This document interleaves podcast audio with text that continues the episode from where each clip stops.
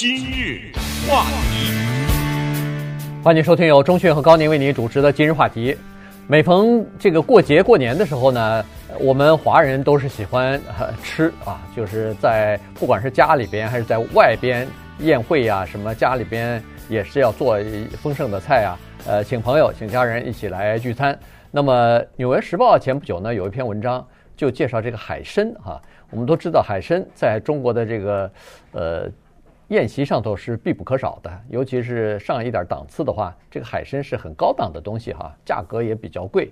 那《纽约时报》为什么会有这篇文章呢？它当然是从中国的这个饮食文化呃开始说起，然后再讲到现在海参野生的自然资源已经基本上耗尽了，呃，被人们过度的挖掘啊，所以采掘以后呢没有了。现在呢，催生了这么一个行业，就是圈养的，就是人工。所养殖出来的海参，在中国的这个东北湾这个地方呢，是非常的多，它变成一种新兴的呃经济的形式了。嗯，在辽东半岛这个地方，中国人把海参给吃光了，干脆就这么说吧哈。那把海参吃光了以后，对环境、对海洋的生物等等都会造成一些影响。这个是他报道的角度。那么我们就讲讲海参这回事儿哈。其实这东西对我来说一年也吃不了几次，一只手都数得过来。嗯，它呢，第一在家里自己做呢有点小麻烦，要买那个干的呀，什么要发三个礼拜啊，什么之类的。是，对。呃，要是还还不见得会发呢。啊，对，很多人都自己发不了。发啊，再加上呢，在外面吃呢，它是一道相对来说还比较贵的菜吧，有点中上吧，至少是。然后呢，还有就是我们其实并不懂那种参茸行里啊，或者什么，就是卖那个干的海参，学问蛮大的这个东西。同时呢，它又是一个没有什么味道的东西，它本身没有什么味道，呃，还得跟别的东西在一起来烹饪。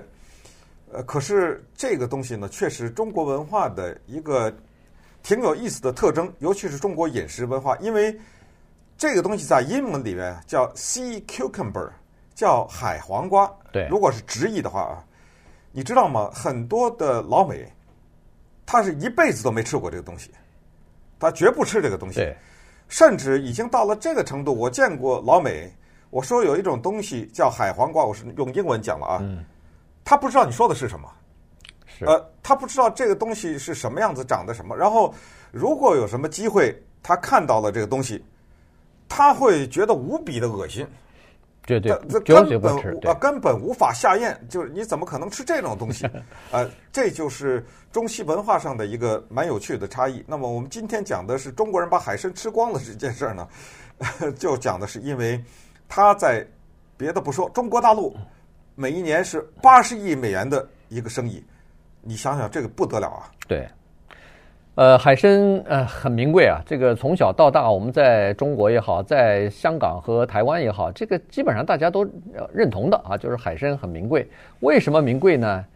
因为它很有营养价值。你一问这个呃为什么要吃海参，人家都说营养价值高啊，什么高高蛋白啊，没有胆固醇啊，没有脂肪啊什么的。而且呢，很多人还说了，这这东西好像还有点药用的作用啊，从治关节炎。到治阳痿什么都可以哈，所以，呃，《纽约时报》还专门呃引用了这样一句话，说是据中国明代的一本医书上说，就是吃什么东西和人体的器官相似的话，那么就补那个人体的那个器官啊，所以这就有什么吃脑子补脑子，吃肝补肝，吃大肠补肠子，吃呃这吃还还有吃什么呀？就是 对，反正就是 虎鞭。哎，对对对，虎鞭，呃，像这种东西呢，你好像听上去，哎，觉得它就是给你补了哈，人们有这种吃什么补什么的这种感觉。那么海参，当然，如果你这么一说的话，那就补阳痿了，就给这个治治阳痿了。所以呢，这个当然是人们吃海参的另外的一个理由了。这个是按照《本草纲目拾遗》这个书里面有这么一个记载，但是呢。我们不能否认古人的智慧啊，同时也是需要建筑在科学的基础之上吧。对，呃，因为为什么这么说呢？呃，有什么说那个犀牛角里面有什么壮阳的成分呢？呃，或者是有春药的成分呢？对不对？这些东西如果没有证实的话，我想即使证实了吧，就害了很多动物嘛，对不对？对，什么吃那个鲨鱼的鱼翅又补这补那的，这个东西，尤其是要是在没有科学证明的情况之下，那这不是平白的危害生物嘛，对不对？嗯。当时呢，按照《本草纲目拾遗》当中是这么说的：说这个东西它确实有补肾的作用。那么我相信古人他把这个记述在中药的或者中医的书里面的话，他应该不是瞎写。他要是瞎写的话，那他随便坐那乱想，那这不行了。当然不是乱想，但是你必须要承认，《本草纲目》里头也有一些很不科学的东西。对，但是它的伟大就在于。人类他不能是完美的嘛，对不对？他一定是很多人甚至为了尝试某一种药，某一种药把命都给送了，对不对？最后才能一点一点呃，对，一点一点的证明某一些东西有什么功用，然后在那个里面明确明确的写了这两个字“壮阳”，嗯，就写了这么两个字，然后疗痿就治疗阳痿，这个，然后这个其性是补湿。呃，是温补啊，它这个东西啊，还它不像人参是啊，然后最后说是足敌人参，故名海参啊。哎，对，这个参是这么来的，它是那个人参的参从这儿来的。那有人说呢，它这东西的长的这个样子像是男性的生殖的器官啊，所以因为它这个样子哦，那如果这么说的话，我真的不想再举例子，就是如果说凭样子就怎么样的话，那你想想吧，那咱们这个自然界里面。跟人长得样样子的东西多了，那么反过来，如果是样子决定这个东西的效用的话，那我问你，你啃那个鸡爪子补什么了？对不对？对，于是就产生了一个大人小时候教育我们孩子的：别吃那玩意儿，吃完写字写的不好看。嗯，呃，你看大家说写的像那鸡爪子，这都我觉得这就是胡说了，这这是。嗯，对，那当然这个。中国在饮食文化当中有很多的研究啊，你比如说，呃，骨折了或者什么了，要煮骨头汤来吃，是吧？这这这是肯定的。一会儿是哎呀，吃点这个，呃，比如说蹄筋啊什么的，这个是补你你这个关节啊，补什么的啊，都会有这种说法啊。所以，因为明朝呢有这么一个说法，所以后来朱元璋把这玩意儿啊变成叫做只为宫廷百姓进食，嗯，老百姓根本吃不到那。因为它变成宫廷的名菜，所以它就一下子地位大大的提高了。那可能老百姓悄悄从哪儿搞了点儿，对吧？在家里藏着，呃，吃点儿。它这种东西呢，海参它是一个不怎么动的东西。对，就是活着的时候啊，也不太动。待着。对，但是它是趴在这个水的底底层啊，趴在底部或者是岩石附附着在这个岩石的上头。它是和那个什么海星啊、海胆啊是属于同一科的啊，所以。呃，海星、海胆什么的也都不漂亮，海参其实也不漂亮吧？应该很挺难看的吧？海，你又不是没见过？我对啊，我的感觉就是说，老美觉得很难看，完全长得刺，对对，长得刺。呃，这个还不太一样。你要是看呃北美的什么墨西哥的参的话，它那个刺就没那么尖啊，就是个头也比较大，然后刺呢好像圆圆的那种感觉了。呃，可是你要是到辽东去，据说那儿的参是最好的，个头不大，而且颜色比较深啊，比较黑，然后刺呢是。呃，就是很尖啊，所以据说那个是哎，那个据说是呃海参当中的极品了，因为海参还有许许多多不同的种类呢啊，所以有一些海参已经被列为濒临绝种，有一些海参是叫做快要濒临绝种，可能有一些大概已经没有了哈，吃完了。所以呃，待会儿我们再讲讲这个人造的呃，就是或者说人工呃养殖的哎这些海参，它和野生的到底有没有区别啊？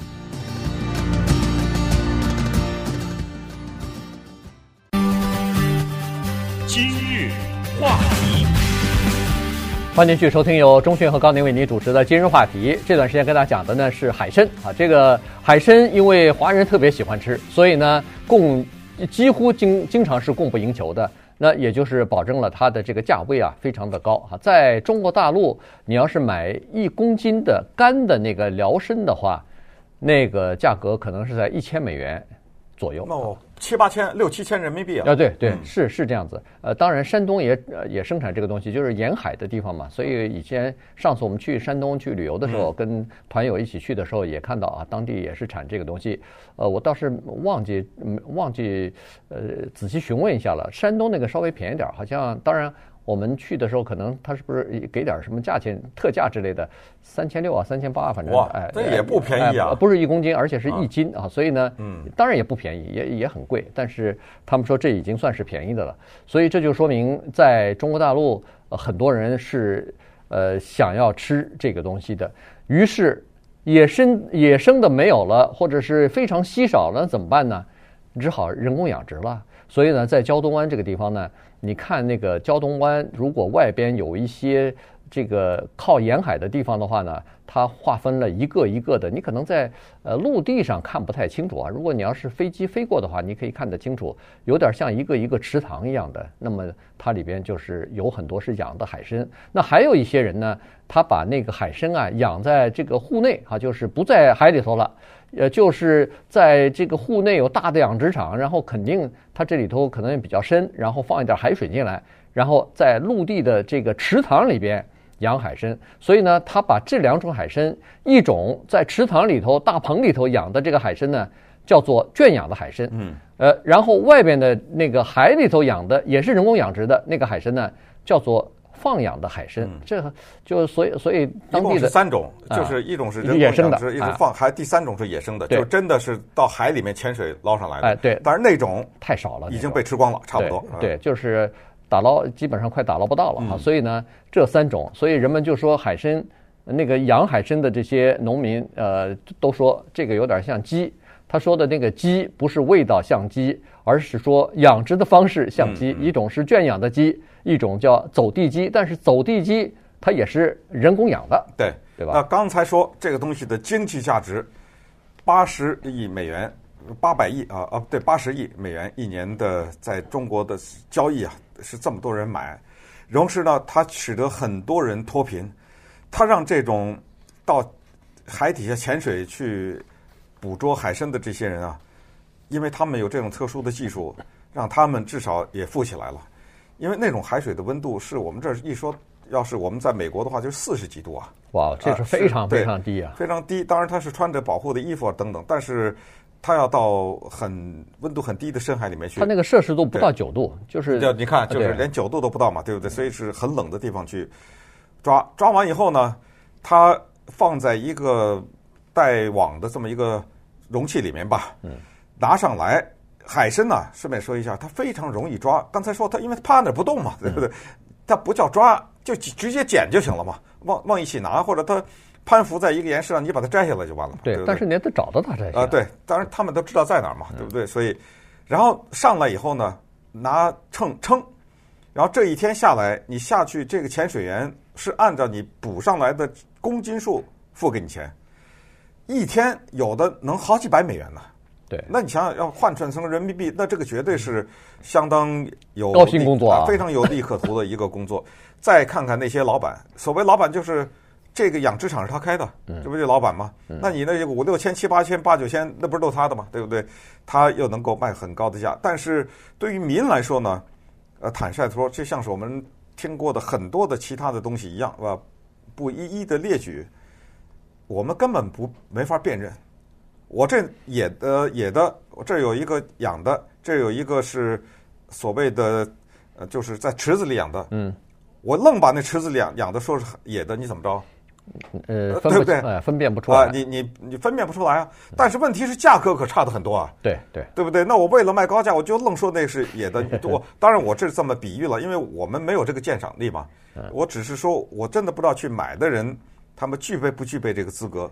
来鉴定，对，但是中国是有法律的，嗯，中国是有法律有这个明确的规定，你不能以次充好充好的，它的法律是这样规定，就是说，在一个养殖区里边，你放养的那些不能叫野生的海参啊，你只能叫做，所以他那个老板啊，他们有的时候也不敢不不太敢太胡来啊，因为他把这些都变成野生的，那到时候抓住。啊，你因为你卖海参，呃，卖海参的时候，你是说你这个产地是在哪儿嘛？哪个公司的？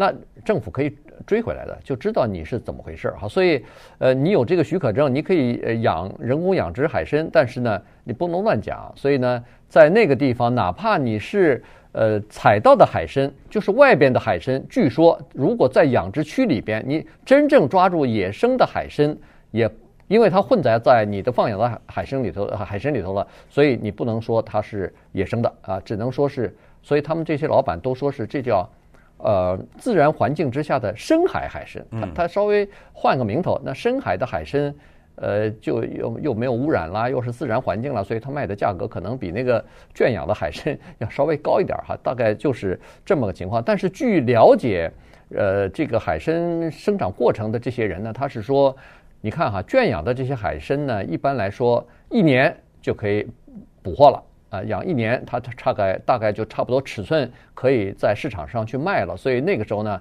它就收割了。但是这个野生的海参呢，由于它生长的环境比较差，没有那么多吃的东西啊，因为它是它好像吃泥土吧，吃泥土。我也不知道吃什么，反正、呃、它上头说是。呃，他刚才不是一开始在节目里介绍说它对环保有作用吗？啊、就就发生在这儿。对，就是它吃的东西都是那种，我们就说深海垃圾，有点是这种东西。它是一个就算清道夫吧。清道夫。呃、对，哎、他把那个附着在岩石上上的这些东西啊，海里面的这些东西都给你扫干净。对。为什么说对环保有害？我不是说海参对环保有害，是吃它对环保有害的原因就是，如果你大量的吃它的话呢，那请问那打扫卫生的工作海底这谁做呀？对啊，啊，这是第一。还有就是，它需要吃这些东西，还有东西吃它呢？嗯，对不对？对，靠吃它的。那些东西怎么活？就是这个当中有食物链，对，在这个食物链当中可可没有含人呢。嗯，对不对？对对 对对。所以，如果你要是要保保住呃保住环境的话，恐怕要放养一些海参啊，就是养的差不多以后，干脆就放到大海里头去。那这样的话，没准他们还可以起到这个呃清洁海洋的这个工作吧，至少是可以起到这样的一个作用。呃，那在呃自然环境之下呢，听说是这些海参海参呢要成长三年。因为它第一海水的温度比较低啊，比人工养殖的那个海水温度低，所以生长也比较慢。